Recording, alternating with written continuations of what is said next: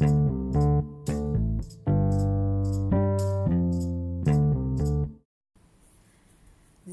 குத்து வாங்கினார் போல் துடித்து போய்விட்டான் பரமு. என்னடா சொல்ற? ஆமா பிரதர் நான் என்னோட ஜாதகத்தை கொண்டு போய் அந்த பொம்பளை கிட்ட கொடுத்தேன்னா ஒரு அரை மணி நேரம் கணக்கு போட்டு பார்த்துட்டு உங்க நட்சத்திரம் விசாகமே இல்லை அனுஷம்னு போட்டுல அடிச்சாப்புல சொல்லிட்டாங்க. ராத்திரி பன்னிரெண்டு மணிக்கு மேலேனா அடுத்த நாள் கணக்காமல நான் பிறந்த தேதியும் இருத்து இருபத்தொன்பதும் இல்லையாம். முப்பதாம். அப்படி பார்க்க போனா இப்ப எனக்கு சுக்கர திசை நடக்குதாம் இல்ல பரமானந்தம் தன் கையில் இருந்த ஃபைலை மூடி வைத்து விட்டு சங்கரனை எரித்து விடுவது போல் பார்க்கிறான். உன்னை எவன்டா கண்டவகிட்ட எல்லாம் ஜாதகத்தை எடுத்துக்கிட்டு ஓட சொன்னது? நான் தான் ஜோதிட ரத்தினம் என் கணித புலி மாயாவரம் தண்டபாணி பிள்ளையுடைய ஃபார்முலாவை வச்சு உன் ஜாதகத்தை கணிச்சு கொடுத்துருக்கேனே. அதை விட வேற. சங்கரன் தன் நண்பனை படு அலட்சியமாய் பார்க்கிறான். எந்த டாக்டரும் இன்னொரு டாக்டரின் வைத்தியத்தை பாராட்டியதில்லை. அதுபோல எந்த ஜோதிடரும் அடுத்த ஜோதிடர் சொன்னது சரி என்று ஒப்புக்கொண்டதே இல்லை. பரம்பு மட்டும் விதிவிலக்கா என்ன? சாதாரணமாகவே தன்னை தவிர வேறு யார் ஜோதிடரை பற்றி பேசினாலும் ஒத்துக்கொள்ள மாட்டான். குதி குதி என்று குதிப்பான். என் குரு யார் தெரியுமா? மாயாவரம் தண்டபாணி பிள்ளையாக்கும். இந்த கலையில மட்டும் அவர் புள்ளி வச்சு சொன்னா சொன்னதுதான் என்று மேலும் கொட்டாத குறையாய் எடுத்துக்கொள்வான் இப்பொழுது ஜாதகத்தை பற்றி மாற்றி தந்தது ஒரு பெண் பிள்ளை என்றதும் ரோஷத்தில் குரல் கம்மி போகிறது அவனுக்கு. அட தூ ஜோசியம் பார்க்க பொம்பளை கிட்டையா போகணும்? சங்கரனும் கோபம் வருகிறது. இதுல பொம்பளை என்ன? ஆம்பளை என்னடா? உனக்காவது ஆபீஸ்ல உத்தியோகம் இருக்கு. கை நிறைய சம்பாதிக்கிற. ஜோசியம் பார்த்து சொல்ல ஒரு பைசா வேண்டாங்கிற. அங்க போய் பாரு தலைக்கு பத்தே ரூபாய் தான் வாங்குறாங்க அந்த அம்மா. சுத்தி எப்பவும் அஞ்சாறு பேர் இருந்துட்டே தான் இருக்காங்க. பொம்பளைய சுத்தி அஞ்சாறு பேர் நிக்கிறது கேட்பேன் நானே. காசை வாங்கிக்கிட்டு உங்களுக்கு யோகம் வருது லாட்ரியில் பத்து லட்சம் அடிக்க போகுதுன்னு குயில் மாதிரி குரலை வச்சுக்கிட்டு ஒருத்தி பிளாட்பாரத்தில் கொடையை பிடிச்சிக்கிட்டு சொன்னால் பத்தென்ன நூறு கூட கொடுப்பாங்க. நான் அப்படி இல்லைப்பா நல்லதோ கெட்டதோ. மூஞ்சிக்கு நேராக தேங்காய் உடைச்சாப்புல. சங்கரனுக்கு பொறுக்கவில்லை. இதோ இந்த ஜோசியம் தப்புன்னு உங்கள் மாயாவரம் தண்டபாணி ரூட்டில் நிரூபித்து காட்டு. அதை விட்டுட்டு அனாவசியமாக ஒரு பொம்பளையை பற்றி தரக்குறவா எதுவும் பேசிடாத. ஆமாம் பரமானந்தம் பிரமித்து உட்கார்ந்திருந்திருக்கிறான். அவனது கணக்கு இதுவரை தப்பி போனதே இல்லை. பார்க்க போனால் ஆபீஸ் விஷயங்களில் கூட ஏதாவது இடக்கு மடக்காக செய்துவிட்டு பேந்த பேந்த விழித்திருக்கிறானே தவிர ஜோசியத்தில் அவன் சொன்னால் சொன்னதுதான். இன்றைக்கு முப்பத்தி மூன்று வயசாகிறது பரமுவுக்கு. இன்னும் கல்யாணமாகவில்லை.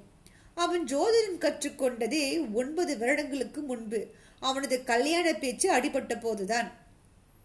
பர்மவின் தாய் மாமன் கோ கோபாலுவுக்கு ஆப்த சிநேகிதர்கள் இந்த மாயவரம் தண்டபாணி பிள்ளை. பரமு அப்போது பட்டணவாசி இல்லை. ஆடுதுறையில் ஒரு நெல் அரவி மில்லியில் வேலை சனி ஞாயிறில் மாமன் வீட்டுக்கு போகும்போது அவருடன் சேர்ந்து தண்டமானை வீட்டுக்கு விஜயம் செய்வான். திண்ணையில் உட்கார வைத்து பேசி அனுப்பி விடுவார் தண்டபாணி. ஒரு நாள் கூட வீட்டுக்குள் அழைத்ததே இல்லை. ஏன் மாமா இப்படி இருக்கிறாரு? உள்ளே கூப்பிட்டு ஒரு வாய் காப்பி கொடுத்தா என்ன? குறைஞ்சா போயிடுவாரு. ஒரு முறை பரமு தன் மாமாவிடம் வாய்விட்டு கேட்டே இருக்கிறான். மாமா அழுத்தமாய் புன்னகிப்பார். அதெல்லாம் தண்டபாணி ரொம்பவும் கரெக்டுப்பா அவருக்கு நாலு பொண்ணு ரெண்டு பிள்ளை. பெரிய பெண்ணோட ஜாதகம் உன் ஜாதகத்தோட ரொம்பவும் பொருத்தமா இருக்கு. கண்டிப்பா இவ தான் உன் மாமனுக்கு பொண்டாட்டி அப்படின்னு அடிச்சு சொல்லிட்டார். நானும் உன் ஆத்தா கிட்ட சொல்லிக்கிட்டே இருக்கேன். பொண்ணு பார்த்து பிடிச்சு போக வேணாமா? என் மகனுக்கு ஸ்கூட்டர் வாங்கி தருவாரான்னு என்னென்னமோ கேட்குறா உங்கள் அம்மா. பாக்குவத்தில் மாற்றினதுக்கு மாத்தினதுக்கு அப்புறம்தான் உன்னை உள்ளேயே சேர்ப்பார் தண்டபாணி. இதையெல்லாம் ஏன் மாமா என்கிட்ட முன்னாலேயே சொல்லலை? ஜாதகம் புரிதுனாப்பில் ஆயிடுச்சா? அம்மாவை விடுங்க. எனக்கு சீர் ஸ்கூட்டர் எதுவும் வேண்டாம். ஆனால் பொண்ணை பார்க்க வேண்டாமா? எனக்கு அவளையும் அவளுக்கும் என்னை பிடிக்க வேண்டாமா? நியாயமான கேள்விதான். உங்கள் அம்மாவை நீ மாயாவரத்துக்கு அழிச்சிட்டு வாயேன். நான் பொண்ணை பார்க்க ஏற்பாடு செய்கிறேன் நான் எப்படி மாமா? நீங்க தான் அம்மாவை கிளப்பணும். நான் கூப்பிட்டா முந்தியே பார்த்து வச்சுட்டு என்னை கூப்பிடுறியான்னு கேட்பா அம்மா. ரொம்பவும் விவகாரம் பிடிச்ச பொம்பளை. கோபால் புன்னையுடன் ஆமோதித்தார். மெனக்கெட்டு பரமவுடன் ஆடுதுறைக்கு வந்து அவன் தாயிடம் இல்லாததையும் பொல்லாததையும் சொல்லி எப்படியோ பின் பார்க்க அழைத்து வந்து விட்டார். உள்ளூர ஒரு அசட்டு துணித்தம் தான் இத்தனைக்கும் காரணம். பொண்ணு ரதி மாதிரி இருக்காப்பா. டா மகா பொறுப்பு ச- பொறுமைசாலி. பத்தாம் கிளாஸ் வரைக்கும் படிச்சிருக்கா. தாயில்லா பொண்ணு வேற. தம்பி தங்கைகளே எல்லாம் இதுதான் பார்த்துருக்கு. உங்க அம்மா மட்டும் பெண்ணே நேராக பார்த்துட்டோம் அப்புறம் எல்லாத்தையும் சமாளிச்சுடலாம் அம்மா கூட நானும் வரலாம் இல்லையாமாம்மா அட ஏன்டா அடிச்சுக்கிற? முதல்ல உங்க அம்மா பொண்ணை பிடிச்சிருக்குன்னு சொல்லட்டும். நான் ரெண்டு பக்கமும் பேசி ஒரு விதமாக யார் மனசும் புண்படாமல் கல்யாண செலவு சீரு நகை இதையெல்லாம் முடிக்கிறேன். அப்புறம் ஒரு தடவை என்னடா ஓர ஓராயிரம் தடவை நீ பொண்ணை பாரேன் கோபால் உற்சாகமாகத்தான் சொன்னார். ஆனால் தண்டபாணி என்னவோ அவரது சந்தோஷத்தில் பங்கெடுத்துக் கொள்ளவில்லை. என் பொண்ணு இந்த வரனைத்தான் கட்டுவா. ஆனால் இப்போ இல்லை. குருபலன் வரல. இருந்தாலும் நீ ஆசைப்படுற இரு- ஆசைப்படுறதுக்காக பொண்ணை பார்க்க ஏற்பாடு செய்கிறேன். அவங்க பாட்டுக்கு ஆணையை கொண்டா அம்பாரியை கொண்டானா என்னால் முடியாது. அட ஏன்டா அபசகணம் பேசுகிற ஒரு வேளை உன் பொண்டாட்டியோட அதிர்ஷ்டம் என் அக்கா நய நையா பைசா வாங்காம சரின்னு சொன்னாலும் சொல்லிடலாமே. தண்டபாணி உதட்டு பிதுக்கி தலையை அசைத்தார். பிள்ளை வேணும்னா அப்படி சொல்லுவான்.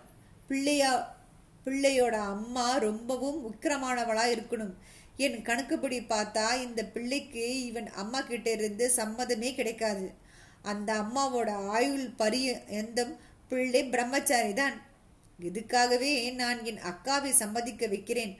அப்படி செஞ்சிட்டா நீ எனக்கு என்ன தருவ? தண்டபாணி சிரித்தார். நான் என் ஜோச தொழிலே விட்டுறேன். இப்போதுதான் பரமு குறுக்கிட்டான். நீங்க சொல்ற மாதிரி அம்மா மறுத்து நீங்க ஜெயிச்சிட்டா நாங்க என்ன செய்யணும்? ஒரு கணம் கண்களை மூடி யோசித்த அந்த மனிதர் கண்களை திறந்து அவனை பார்த்து பிரகாசமாக சிரித்தார். சரி நான் சொல்றபடி நடந்தா நீ என்கிட்டே ஜோசியம் கத்துக்கணும். ஆனா பரமு வியப்புடன் அவரை பார்த்தான். ஆமா ஒன்னும் பிரம்ம வித்தை இல்ல எல்லாமே கணக்குத்தான். வீட்டில் என்னோட பழகி பழகி என் குழந்தைகளுக்கு கூட ஓரளவு எல்லாம் அத்துப்படி. ஆனாலும் என் பையனுங்க ரெண்டு பேருமே சிறுசு. எனக்கு ஒரு சிஷ்ய பிள்ளை வேணும். யாருக்கோ கத்து கொடுக்கறதே என் வருங்கால மருமக பையனுக்குத்தான் கத்து கொடுக்கிறேனே. கடைசியில் பிரமுதா பரமுதான் அவரிடம் பாடம் கற்றுக்கொண்டான்.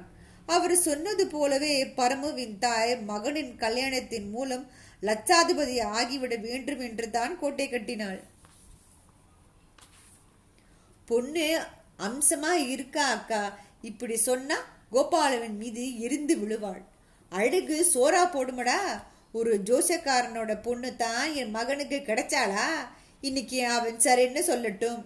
நான் வரிசையில் கொண்டு வந்து நிறுத்தி வைக்கிறேன் ரதியையும் ஊர்வசையும் ஆனா அவர் சொல்லிட்டாரு அவர் பொண்ணைத்தான் நம்ம பையன் கட்டுவானாம். அவன் தொழிலே புழுகுதான். தன் பொண்ணுக்கு ஒரு மாப்பிள்ளையை பிடிக்க அவன் ஆயிரம் சொல்லுவான். கேட்டவனுக்கு எங்கே போச்சு புத்தி? தமக்கையின் பதிலில் கோபம் கோபால் வாயடைத்து நின்றார். தன் தாயை ஊருக்கு அனுப்பிய கையோடு பரமு தண்டமாடி வீட்டு வாசலில் வந்து நின்றான். வாப்பா.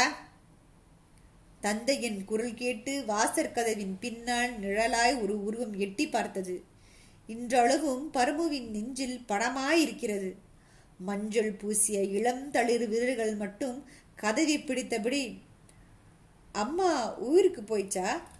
ம் இப்பதான் ரெண்டு மணி பஸ்ல சார். எனக்கு எப்போ ஜோசியம் கத்து தரீங்க? தண்டபாணி. அவனை நிமிர்ந்து பார்த்தார். அவனும் அவரை பார்க்க முடியாதவனாய் தலை குனிந்தான். இப்பவே நேரம் நல்லா தான் இருக்கு. ஆரம்பிச்சிடலாமே. அவர் உள்ளே பார்த்து குரல் கொடுத்தார். அம்மாடி அந்த சிலேட்டையும் பலப்ப குச்சியையும் இப்படி தள்ளு. மஞ்சள் குறித்து விரல்கள் மறுபடியும். இதற்கு பின் இரண்டு வருடங்கள் போல ஒவ்வொரு சனி ஞாயிறும் தவறாமல் அவன் ஆடுதுறையில் இருந்து மாயாவரம் வருவதும் சாப்பிட்டு தூங்கிய நேரம் போக மீதி நேரமெல்லாம் தண்டபாணியின் வீட்டு திண்ணைகள் அமர்ந்து அவர் சொல்லித் தருவதை எல்லாம் பயபக்தியுடன் கேட்டுக்கொள்வதும் ஜோதிட கலையில் அவனுக்கு திடீரென ஏற்பட்ட பிடிப்பா? இல்லை. என்றாவது ஒரு நாள் தண்டபாணியின் மகளை நேரில் பார்க்கலாம் என்று ஊந்தலாம். எது காரணமோ தெரியாது. அவன் தண்டபாணியின் பிரியத்துக்கு பாத்திரமாகி விட்டான். என்றாலும் அவர் தன் மகளை கடைசி வரையிலும் அவன் கண்ணிலே காட்டவில்லை. கடைசி வரையிலும் என்றால் அவனுக்கு சென்னையில் ஒரு நல்ல உத்தியோகம் கிடைத்து கலங்கிய கண்களுடன் அவரை பார்த்து விடை பெற்ற அந்த கடைசி நிமிஷமும் வரையிலும் சார் போயிட்டு வரேன். ஆஹா நான் சொல்லி கொடுத்தது எதையும் மறந்துடாத. யார் கேட்டாலும் பலன் சொல்லு. காசு வாங்காத. ஜோசியம் பார்த்து காசு வாங்குறது என் வம்சத்தோடு போகட்டும். அப்புறம் என்ன? உங்க பொண்ணைக்கிட்ட நேரே பார்த்து ஒரு வார்த்தை அவர் சிரித்தார். எதுக்கு? எப்படியும் பார்த்து பேசி உன்னுடையவளா ஏத்துக்குத்தான் போற. அது வரைக்கும் இப்படியே இருக்கட்டுமே. இப்ப பார்த்தா ரெண்டு பேருக்கும் கஷ்டம். மறுபடி பார்க்கணும் போல இருக்கும். அப்புறம் அடிக்கடி பார்க்க தூண்டும். கல்யாணம் ஆகிற வரைக்கும் கனவுகளை வர்த்துக்காம இருக்கிறதே நல்லது. விளையாட்டு போல் ஒன்பது வருடலாங்கி வருடங்களாகிவிட்டது வேலையில் சுயர்ந்த ஒரு வருடத்துக்குள் மாமா கடிதம் போட்டிருந்தார். மாயா வரும் தண்டமானி பிள்ளை சிவலோக பிராப்தி அடைந்து இன்றோடு பதினாறு நாட்கள் ஆகிறது. குழந்தைகளை அவரது அண்ணா தஞ்சாவூருக்கு அழைத்து சென்று விட்டார். வீட்டை விற்று இதில் ஐம்பதாயிரம் ரூபாய் கிடைத்ததாக தண்டபாணியின் அண்ணா சொன்னார். அடுத்தாற்போல் அவன் ஊருக்கு போனபோது தஞ்சாவூர் தண்டபாணியின் அண்ணா வீட்டை தேடி அலைய அலைய அழிந்து கண்டுபிடித்து விசாரித்த போது அண்ணாக்காரர் எனக்கென்ன தெரியும் என்பது போல் உதட்டி பிதுக்கினார். பசங்களா அதுங்க வாளுங்க எப்படிதான் என் தம்பி கட்டி மேய்ச்சானோ பையன் ரெண்டு பேரையும் திருச்சியில் ஒரு ஹாஸ்டலில் சேர்த்துருக்கு. பொண்ணுங்க திமிர் பிடிச்சதுங்க. இந்த வீட்டில் வேலைப்பழு அதிகமா படிக்க முடியலையாம் என் தங்கச்சிகளை நானே பார்த்துக்கிறேன்னு பெருசு ஒரு கடுதாசி எழுதி வச்சுட்டு மூணு தங்கச்சிகளையும் இழுத்துட்டு கிளம்பிடுச்சு. பெருசு பேர் என்ன அவன் ஆவலுடன் விசாரிக்க அவர் அவனை மேலேயும் கீழேயும் ஒரு பாறை பார்த்துவிட்டு ஏதோ சொல்ல வாய் திறந்தார். அதற்குள் உள்ளிருந்த அவரது சம்சாரத்தில் இடிக்குரல் தெருவில் போறவங்க எல்லாம் உங்க தம்பி பெத்த பொண்ணுங்களை பத்தி விசாரிச்சா நீங்களும் நின்று பதில் சொல்லிக்கிட்டு இருக்கீங்களே. உங்களுக்கு அறிவு இருக்கா? உள்ளே போனவர் வரவே இல்லை. இன்றளவும் பரமு தன் குருவையும் அவரது மகளையும் மறக்கவே இல்லை. இது நடந்து எட்டு வருடங்கள் ஆகியும். ஒவ்வொருவரும் அவர் அவன் சொல்லும் ஜோதிடம் சரியாக இருக்கிறது என்று மறுபடியும் வந்து சந்தோஷத்துடன் அல்லது துக்கத்துடன் சொல்லி சொல்லி மாய்த்து போகிறார்களே தவிர இப்படி சங்கரனை போல ஒரு பெண் பிள்ளை சொன்னதை கேட்டுவிட்டு வந்து ஏகத்தளமாய் பேசியதில்லை. அதனுள் இன்னும் கோபம் கொப்பளிக்கிறது.